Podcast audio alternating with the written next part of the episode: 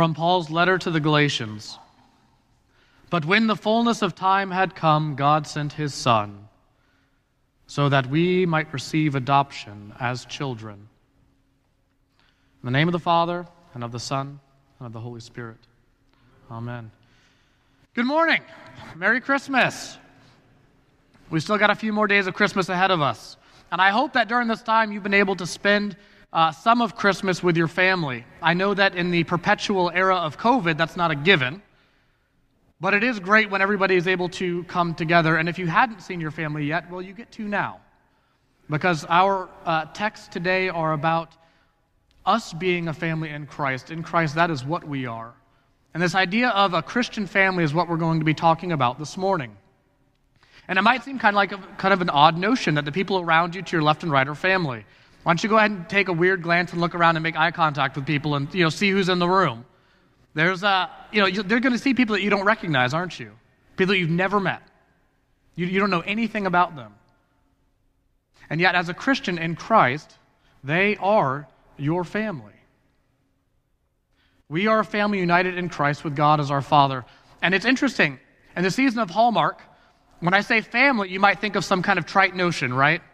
Like everybody, you know, like there's a, a, minor squabble about a dish that's being brought, and then everybody gets together and we're all hugs and happiness and all sorts of good things.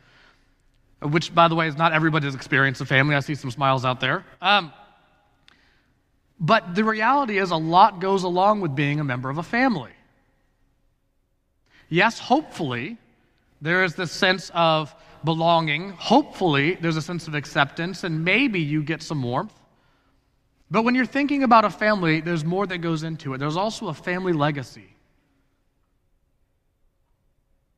Something that you might have to contend with, or something that gives you cause to celebrate. With families, there are who your parents were and how that shaped you, who their parents were and how that shaped them, and all of these things being passed down the line. When you think of family, you might think, what are the expectations that I have as being a member of the family that I am in? And how am I shaped by those expectations? And even though we live in a disconnected age, there can be a sense of shared mission and purpose with family. That you and I are united in a common cause for a common purpose. So, given all the weight that comes along with being a family, Let's go back to this idea of us being adopted into the family of God. It's not trite, it's heavy. So consider with me for a second. We're going to look at this through the lens of rights and responsibilities, right? Two sides of the same coin. What would you say are some of the rights associated with being children of the King of the cosmos, the creator of the universe and all things? What would you say are some of the rights that come into us as being members of his family as Christians? Well, I'm going to go through a couple of them. You ready? Access. We have access to God. You know, God's not a distant father closed off in his study that ignores the banging of his children, right? We have access to God. That means that when we talk to him, he listens to us. We have acceptance. No one knows your faults and your sins more than your heavenly Father does. Would you agree? You don't even know all the things that you've done wrong, right? Being forced into confession, you're like, I'm sure there's something in there. I don't know. But God knows all of it. And we have acceptance as a right of His children. And we have assurance.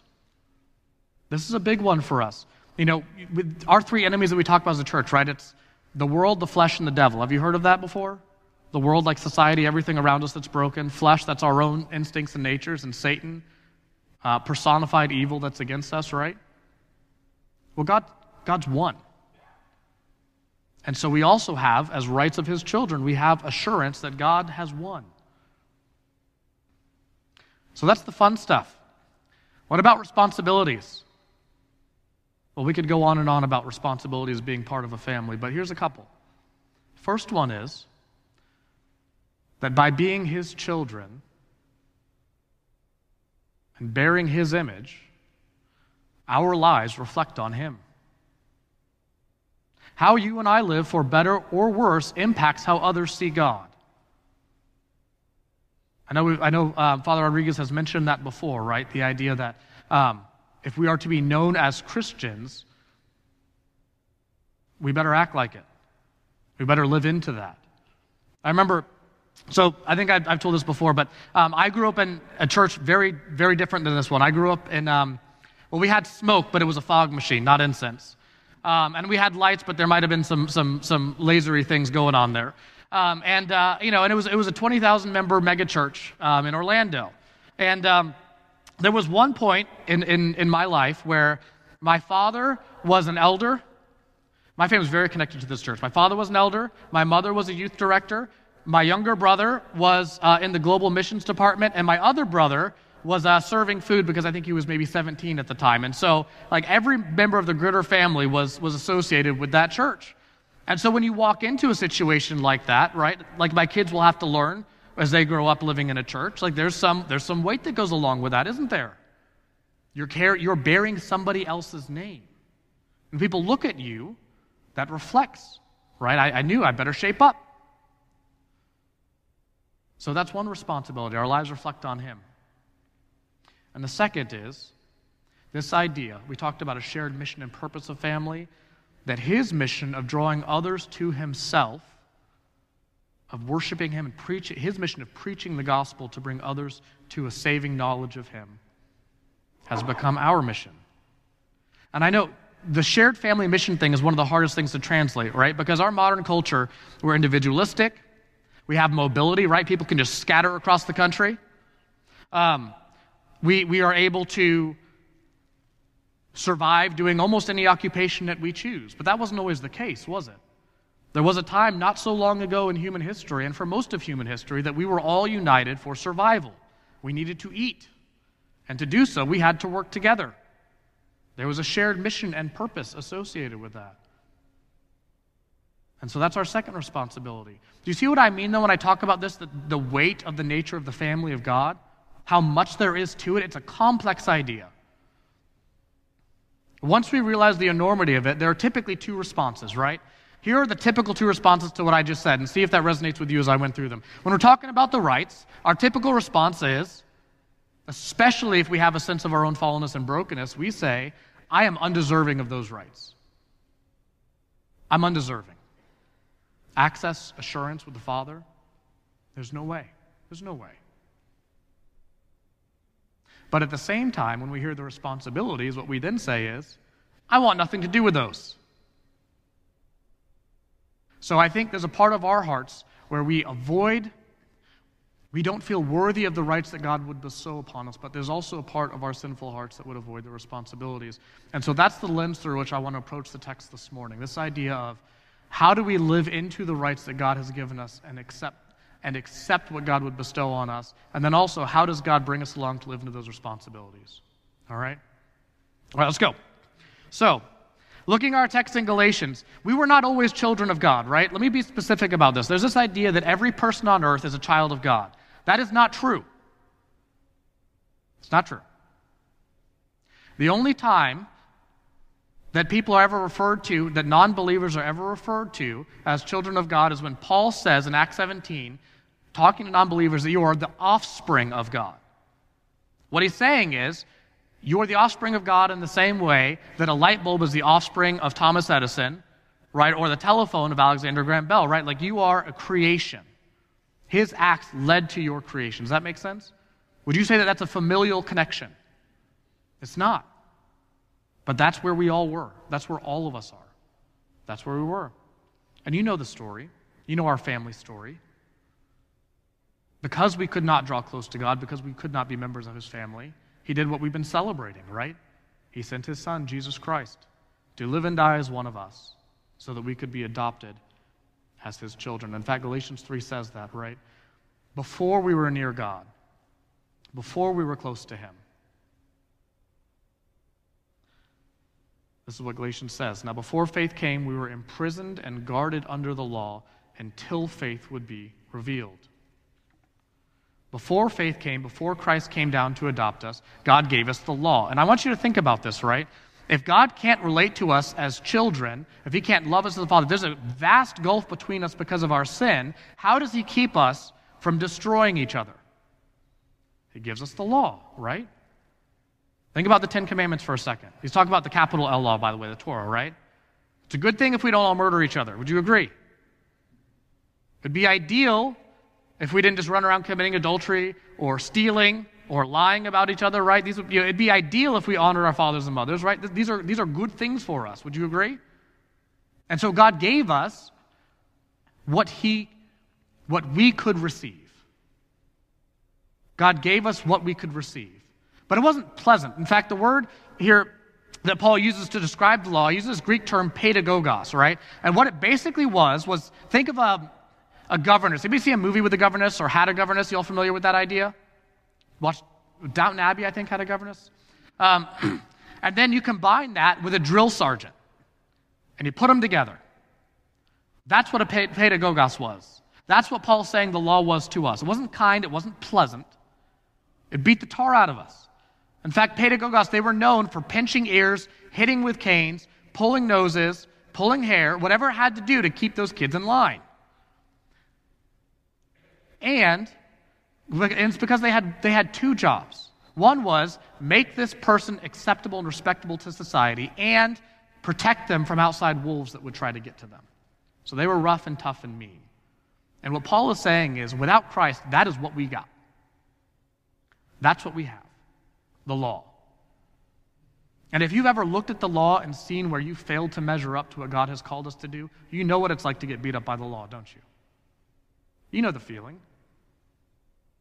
The feelings of uh, self deprecation or lack of worth. But that's why, as our text tells us, God's solution was to send Christ down in order to adopt us so that we could have the spirit of adoption. You see, this was a plan that God had laid the groundwork for for millennia. That he would send his son, born of a woman, so that he could live as one of us and take on our burdens, born under the law, so he could fulfill this law, this pedagogos that we've been under, in our place, and allow us to become adopted as his children. Now, this word adoption something I want to key in on. Because we have our systems of adoption, right? You're all familiar, you're all familiar with the process, aren't you? Adoption was a, was, had a different tone then. Uh, the Greek word for adoption that Paul uses is huiothesia. And again, I gave you the words because I'm going to have a quiz later, so I want you to be prepared. The word, the word he gives is huiothesia. And the, it, the idea is that we might receive full rights as sons. In ancient Greece and Rome, it was common for a wealthy couple who didn't have children to adopt a child into their family. That child that got adopted had all of their debts forgiven received a new identity and began, began a very new life. His status was forever changed, and he could never be unadopted. It was permanent legally. And even though this is what the text says about us Christians, this is who we are in Christ, we don't always live into that, do we? We don't always believe it. I mean, how often God is our Father, right? So when you're in trouble and you need guidance, is the first thing you do to pray or do you pick up the phone to call somebody? Well, if God's your Father, we pray because that's where we go for guidance, right? Or help, or support, or assistance, or comfort. Do y'all follow me when I say that? But I think sometimes when we do something wrong, we run the exact opposite direction of God, don't we? We hide. And that's because we haven't quite understood this idea of adoption. Um, for those of you who don't know, I've been working on a degree in mental health counseling, and um, we were studying uh, adolescents who have been adopted this summer. And I found something, there's a pattern that happens when you adopt someone, adopt children, and this is, this is true for most. Um, especially if you adopt them while they're young, say maybe between five and seven. What happens is there's a kind of a rough period of introduction, but then what happens when you bring somebody into your family is they actually gravitate towards you. There's mutual love, affection, closeness, everything that you would find in a natural born child. And it's wonderful. Until about nine or ten. Because what can happen then is a lot of times children become introspective at that age and they remember their past and they remember the abuse and neglect and the suffering that they had come from, and they begin to doubt your relationship with them. And if you don't know what's going on as a parent, you might think, well, they're just being a sullen teenager or something like that. Sorry, teenagers, but you know what I'm talking about. You know, they might just be thinking like, I'm a, you know, they're a sullen teenager, they're withdrawn, they're combative, but there's something much deeper going on there. What they've done is they've stopped believing that you're going to be there for them. They've stopped believing that they have the same amount of worth to you as their natural born children. They've stopped believing that even if they make mistakes, you're still going to be there and receive them and take them in. And so, as I was watching this video, and, and the, the, the person that I was watching, she was 19 years old. She had been adopted when she was seven. So that's 12 years of a secure, loving family life. And they're still going through this process. And it was interesting, you know, the solution that the therapist proposed as I'm watching this is he said, the way to solve this is if you start a family ritual every year on your child's birthday where you retell the story of their adoption from how hard it was for you, how much you desired the child, the process that you went through, and how valued and loved and worth it they were. And if you just do that, you have this ritual of family retelling, it'll sink in and you'll be able to move forward. And as I listened to those recommendations this summer, I realized that's exactly what we're doing today. That's what the church does. Every year from Christmas through Easter, we, recount the grand story of our adoption, and it's a reminder of who we are and our status in Him. It's a grand retelling of this story because we don't believe it. And I want to end with this our responsibilities. How do we live into those? Because we talked about that. How do, we, how do we stand up to bear the name of God? How do we stand up to do the things and live the life that He's called us to? Well, it's a lot more helpful when He's physically present with us, spiritually present with us, present in His fullness with us. You know, yesterday I drove up to Orlando for Christmas. Uh, that's where my family's from. And uh, what we decided to do is we decided to build a horseshoe pit. Anybody ever play horseshoes before? 40 feet's a lot longer than I remember. Um, but we're building this, we're building this, you know, the first thing we do, and, you know, we're not inside you know, having cocktails celebrating because my dad, he likes to work with his hands and that's something that he does. And so we go out as his sons and we knock this cord out. You know, we dig it out, we build the barriers, we put everything in, we get the sand in place, we, we flatten the ground around it and we get it set. And we're doing this for about an hour and a half, two hours. And I realize, you know, what are we doing? Like we're, you know, like this isn't this isn't the fun holiday thing that you'd consider, but the time flew by, and to be honest, we all enjoyed it immensely. And why is that? Well, he was present. We're working towards a common mission and purpose as a family. That's just what we do. And so, the last thing I'd like to draw your attention to in the text is when Paul says, you know, he has given us the experience of adoption through the Holy Spirit. God desired, the Father desired us, the Son allowed us to be adopted by his sacrifice, and the Holy Spirit's the one that gives us that experience. And so, as you recount the story of your own adoption into Christ's family and the family that you have right around you in this room, You know, the Holy Spirit's never far from us, is he? And so I would encourage you connect with that Holy Spirit. Understand and go through and work through the story of your adoption by God. Work alongside God as He has called us to do. And I can promise you that where you are working, there He is also. Live into the family that we have all been called into. Let us pray.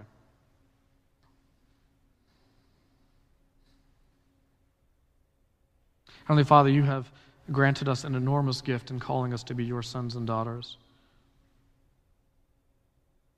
And the weight of the glory that you have bestowed on us and the rights and responsibilities are often far more than we feel we can bear. God, I thank you for the presence of your Holy Spirit that helps us to shoulder that burden and to experience that joy. I pray for us to have hearts to reflect on the experience of you. In your Son Jesus Christ's name we pray. Amen.